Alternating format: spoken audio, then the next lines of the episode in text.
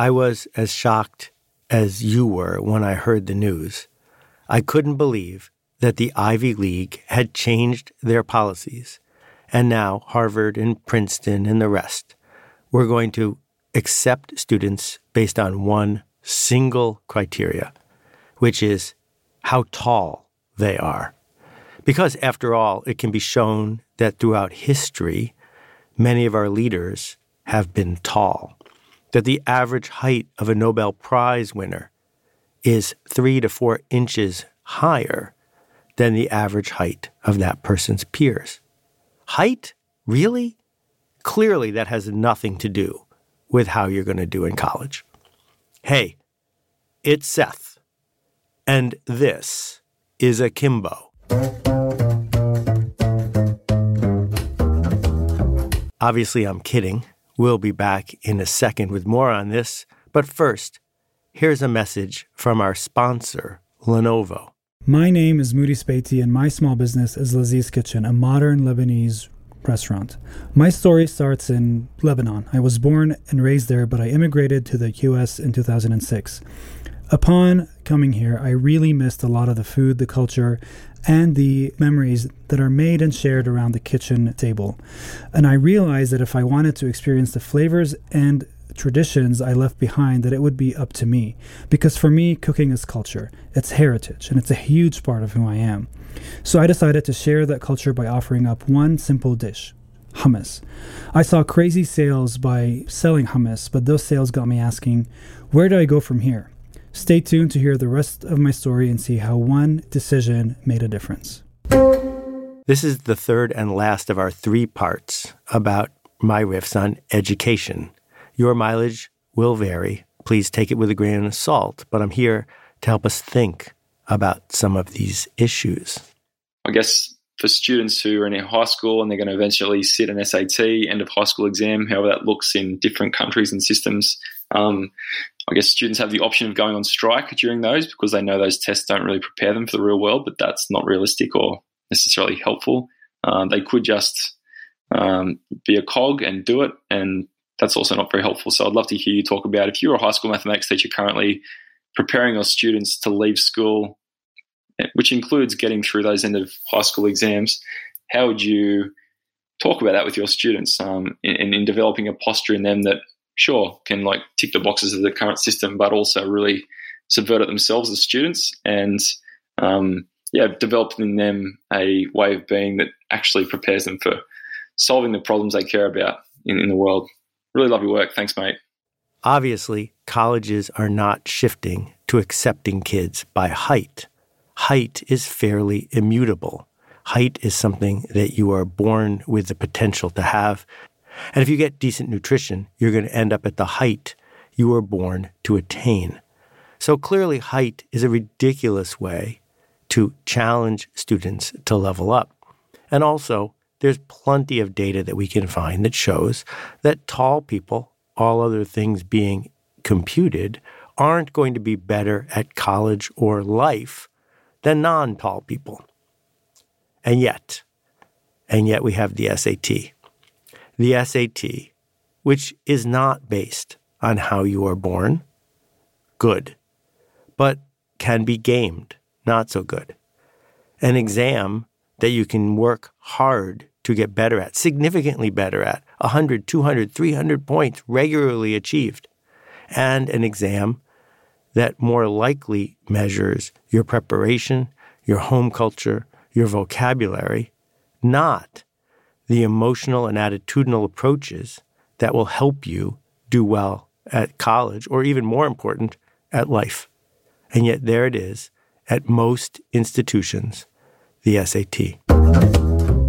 So, this is a brief podcast about how to get into a famous college. Let's say you decide, or your parents decide, that after everything you know about famous colleges, the upsides and the downsides, the distinction between a famous college and a good college, that you still want to get into a famous college.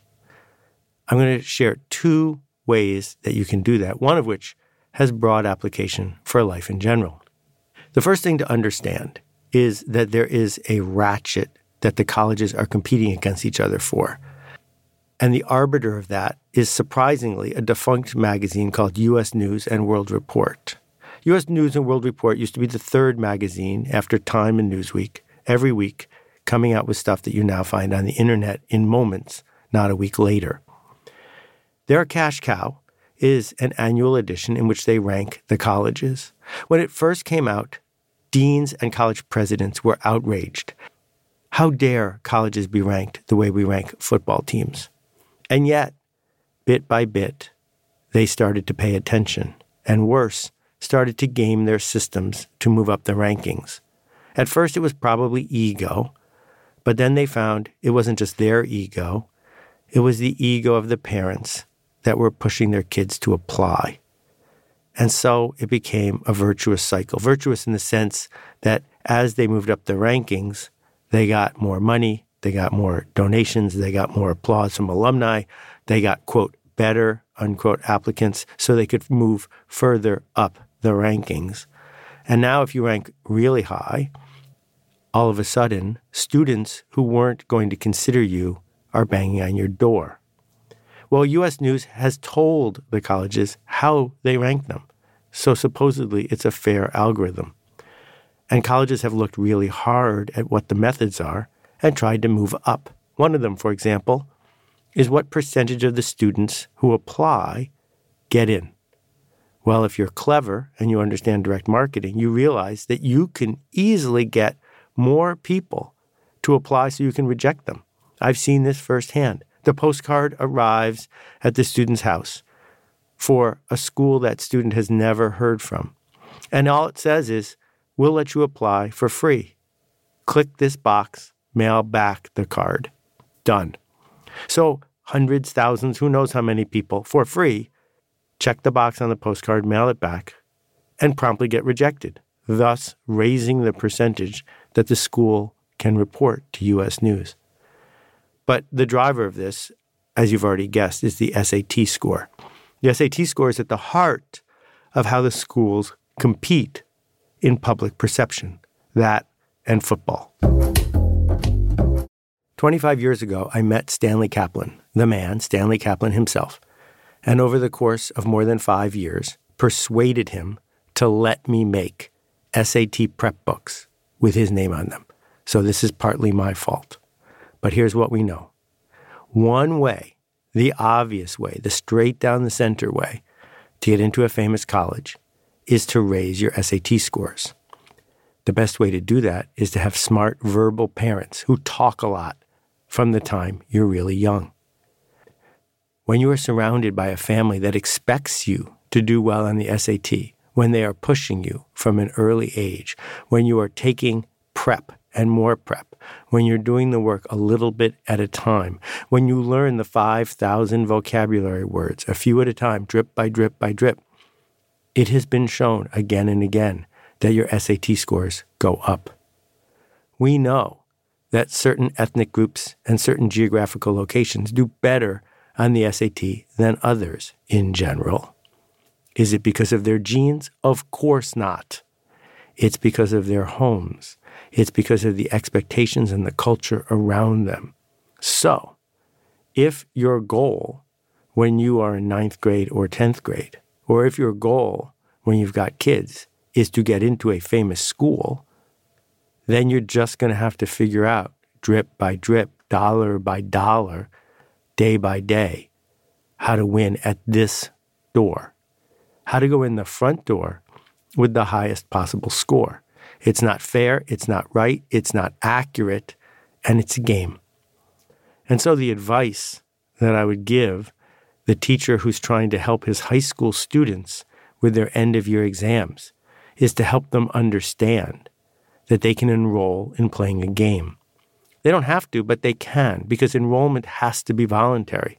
And if you enroll you will play better and harder with better strategy. And that enrollment in the journey, not personalizing it, not saying, I can prove I'm smart, but simply saying, I can prove I can play this game, is one way to approach this challenge. As you've probably guessed, it's not my favorite way, and it's not the way that I made this podcast to recommend. The second way to do it this works for college, this works for the job you might be looking for, is to realize that some colleges are restricted. They have to take people based on their SAT score and nothing else. Those schools are off your list. But for the rest of the schools, there's a second door. And that door is reserved for people who are interesting, have a special skill, or are coming from a special direction. When I was in college, I had breakfast three times a week with the head of admissions for the engineering school. We became good friends. It was fun. Me and Al would have breakfast. And we would talk about his job and how he did his job. And he understood that part of what he had to present to his bosses was a folder filled with applicants who had really solid scores. Not because they believed those scores actually indicated those people would be good at school. All it showed was that they cared enough to be good at the SAT. But it gave them bragging rights, and it was something he had to do. But there was also huge pressure on him to bring in the other kind of people the people who would end up becoming extraordinary alumni, the people who would make the classroom more interesting, the people who were going to be people like us when the school wanted to brag that people like us do things like this. And there are several parts to how we create a life for ourselves where we become one of those people and how we tell that story to the institution. The first step is beginning in ninth grade. We need to teach our kids about non teen activities, NTAs. What's an NTA? An NTA is not vice president of the student council, treasurer of the softball team. These are not NTAs. NTAs are I flew to India and spent 10 weeks figuring out how to make enough money to fly home. An NTA is I started a software consulting firm in my basement, and my clients include IBM, Alcoa, and US Steel. These are NTAs. These take advantage of the fact that teenagers are smart and have plenty of spare time. They take advantage of the fact that a teenager who's very goal directed can figure out how to start a nonprofit that changes people's lives. A teenager who's very generous can figure out how to connect with others, how to organize, how to make change happen. That if we can do these NTAs, whether we are doing them with the community or whether we are doing them simply with ideas, these NTAs demonstrate really clearly that you're the kind of self directed person who can get something done if you care about it. One method that you can use, if you're more comfortable with ideas than with people, is figure out areas where you want to do research. I went to high school with a guy named Vince, and Vince figured out how to do science fair experiments that were at a whole other level. He decided his passion was going to be working with sunflower plants. And the magic of this is no one can stop you. You don't need a lot of money. Sure, you need to have enough resources. You don't have to work after school every single day. I get that. But for the teenager who's going to spend two or three hours a day on Instagram, this, the idea that you can grow sunflowers, inflict them with various pathogens, measure the outputs, which ones help them live and which one help them die, and then publish your results in a paper, there's nothing stopping you. This is the route that someone who is passionate about making change can take. Okay, so the second half of this process is to figure out how to let the university know that this is your path. Now, there's a version of this that I'm not a fan of because it can often involve brain damage, and there's a very long line out this door. And that is the version of being the star of the football team figuring out how to be the best soccer player in your school. The problem with this is that the line is really long. Yes, it's true that as many as half the students at Harvard got in because they had a recommendation from one coach or another. And if you can get one, that's great. But the purpose of this rant is to point out that there are far more of these routes available than you might imagine. So here's the method find someone at the university that you choose. You cannot do this with a large number, you don't have time, who may have an overlap with the work that you're interested in. So, for example, if you want to go to Tufts and you really like the idea of physics, find some professors in the physics department. And one thing we know about famous colleges is that the professors are supposed to spend most of their time doing research, writing books, publishing papers. So go find some of those books, find some of those papers. If you are truly interested in their work, the next step is easy. Correspond with the professor about that work. Go deep into the work. Try to understand what they are trying to teach. Try to take it apart bit by bit. Ask interesting questions. Keep the correspondence going only if it's not just useful for you, but because you're able to help the professor make connections. Have you read this paper? Have you seen this? You're capable of doing that when you're 16 or 17 years old. And then, after a month of these correspondences, it is quite likely that you can say to that professor, I'm thinking of coming to your university. Do you know anyone in the admissions office?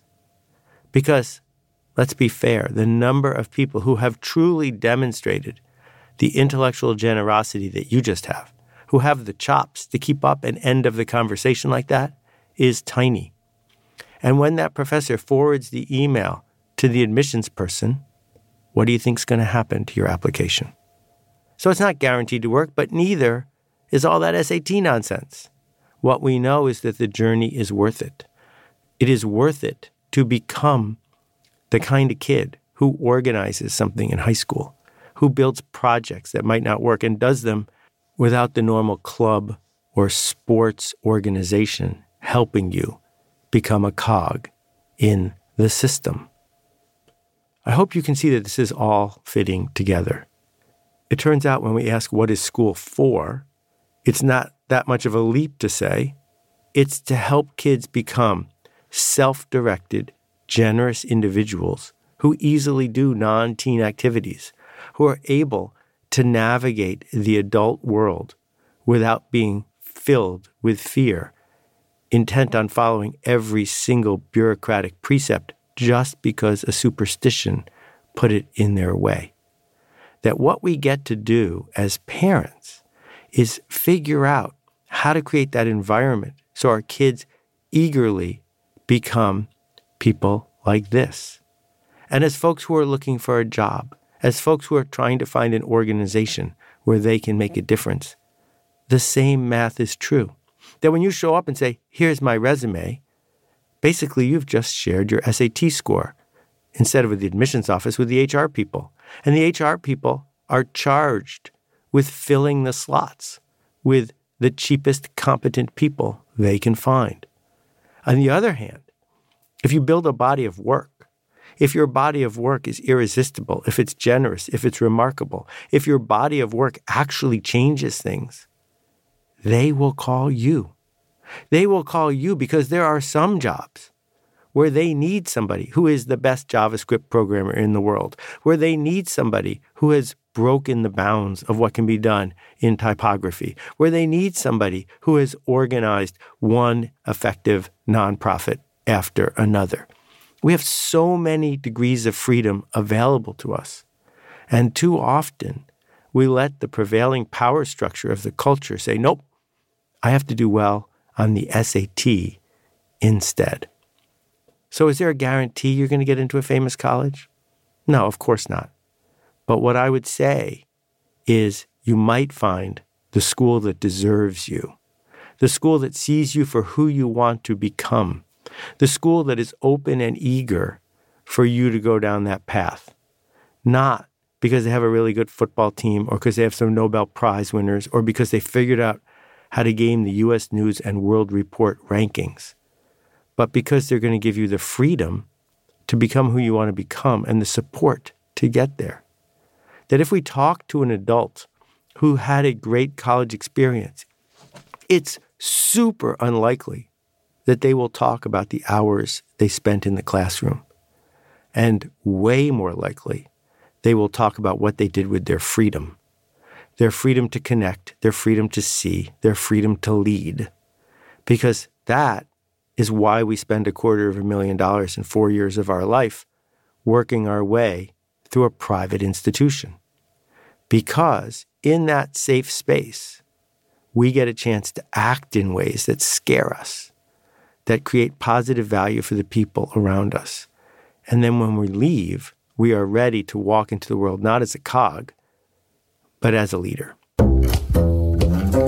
Thanks for listening. In a minute, I'll be back with some great questions from last time. But first, here's a message from our sponsor, Lenovo. I started my business two years ago as a way to really share my culture with the community. And today I'm lucky enough to spend time in the kitchen with my husband, doing what I love every day. After the success with my hummus, opening a restaurant was the next logical step because my culture is so much more than just one dish, and I wanted to share that entire lineage with people here in the States. But running a restaurant is a lot of work. Managing the front of house to the back of house, inventory, reporting, expenses, there's a lot to keep track of, and tech plays such a huge role in keeping us organized. With Lenovo, I'm able to do all that and more. I can be designing a menu and then ordering ingredients. And with the right tech on my side, I can get back to focusing on what matters most cooking and sharing my culture with the community. To see how Lenovo can make a difference for your small business, visit www.lenovo.com/smb. I'm Moudi Sbeity, and this is my difference maker story. Hey Seth, it's Maria. Hey Seth, my name's Kyle. Greetings, Seth. This is Steven out in Madison, Wisconsin. Hi Seth, Alicia from Charleston here. Hi Seth, this is Anupam. Hi, this is Caitlin. Hi Seth, warm greetings from Curacao. Hey Seth, my name is Nick Ryan from Pittsburgh, Pennsylvania. Hey Seth, this is Rex. Hey Seth. Hi, this is Vasilis from Greece. Hi, this is Roberta Perry. My question is. And that completes my question tons of great questions from last time. One of them inspired this particular episode. Next week, we'll be back with non education topics, but I'll still answer your questions if you've got some. If you've got a question, please visit akimbo.link, that's A K I M B O dot L I N K, and press the appropriate button. Okay, I'm going to start with an apology about my lack of clarity. I heard from plenty of people Hello, Seth. This is Chris from Croydon. Uh, in your last podcast, you said there's zero value in memorizing anything ever again, and I'm not really sure I agree with this. Hi, Seth. This is Fran in New York. I have a question about your episode on What's School For. Did you say that there's no need to memorize? Yes. I did not speak clearly on this. In fact, I was wrong. I am not conflating two things, but it is easy to conflate those two things. Learning something by heart and memorizing it. Learning it by heart is how you ride a bicycle. Learning it by heart is how you get great at the piano, where we are not sitting there and simply reading the instructions, but where we are able to act and move forward because of things we intuitively know. And so, yes, you have to memorize the score. And yes, there are plenty of things that having them at our fingertips instantly, knowing it by heart for the rest of our lives, is super beneficial. I did not mean to throw that under the bus. When I say there's no need to memorize, I mean there's no need to memorize so that you can do well on the test next week and then forget it. Because life is an open book test, and teaching kids to get good at open book tests is harder for the bureaucratic teacher it's a much harder test to write, but that's how life actually works. So, yeah, I'm in favor of learning things by heart, just not crazy about memorizing. Hi, Seth. It's Donna from Newfoundland and Labrador in Eastern Canada. I want to thank you for your work, especially for making so much of it open and available to everyone. As a system leader in K to 12 education, I use your work a lot when leading professional learning. And in fact, I've probably seen your Stop Stealing Dreams talk over a hundred times because I try so often to engage parents and teachers and students in that very question what is school for? But I'm rarely successful in getting people to talk about it I bought This is Marketing because I know that leadership in schools involves creating a compelling case for change. So, my question for you is how do you market your question? How do you create the conditions that draw people into the critical conversation about the purpose of school? What advice do you have to help system leaders in education, like me, engage others in that conversation that we so desperately need? Thanks for listening. In the last 30 years, what has happened to the quality of Texas high school football? If the high school football team in, say, Odessa, Texas, played the 1990 team or the 1980 team, what would be the final score? I'm just guessing here, but I think it would probably be 75 to 0. We've gotten much, much better at building high school football teams. How did that happen? Was it the principal's idea? The head of the school board? I think it was the parents' idea. I think it was a ratchet a cultural ratchet of persistent pushing on the part of parents and neighbors. And it was an easy, straightforward path from we have a pretty good football team, we need a really good football team. Why would we want to go down that path?